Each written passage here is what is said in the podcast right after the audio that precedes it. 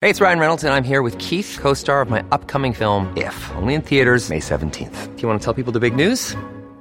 All right, I'll do it. Sign up now and you'll get unlimited for $15 a month in six months of Paramount Plus Essential Plan on us. Mintmobile.com slash switch. Upfront payment of $45 equivalent to $15 per month. Unlimited over 40 gigabytes per month. Face lower speeds. Videos at 480p. Active Mint customers by 531.24 get six months of Paramount Plus Essential Plan. Auto renews after six months. Offer ends May 31st, 2024. Separate Paramount Plus registration required. Terms and conditions apply if rated PG.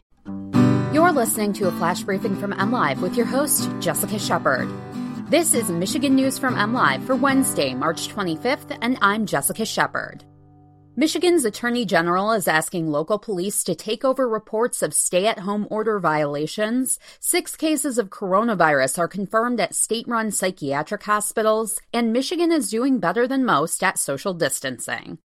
The Michigan Attorney General is asking workers who believe their employer is violating the governor's stay home order to contact local law enforcement instead of their office. The office's consumer complaint hotline was quickly overwhelmed Tuesday with calls from employers and employees confused about whether they are deemed essential and allowed to continue operating as usual.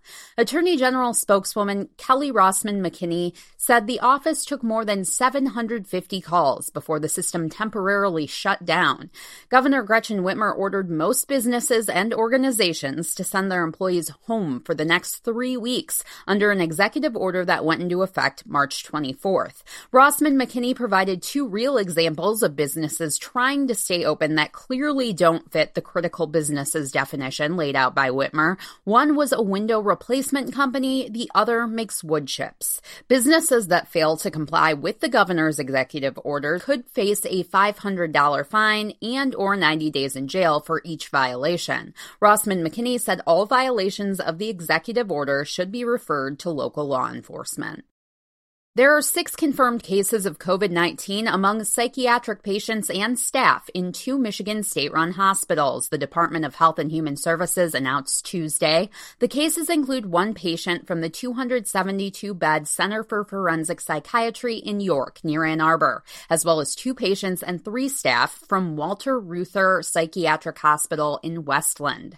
Several weeks ago, in preparation for the possible spread of the coronavirus, the state created isolation rooms in each of its five psychiatric hospitals, the Michigan Department of Health and Human Services said. The department also mentioned additional cleaning measures have been undertaken at the facilities, and staff and patients have been monitored for COVID 19 symptoms. Visits by the public were halted two weeks ago. The department said no further information is available about the patients or staff members who contracted the virus.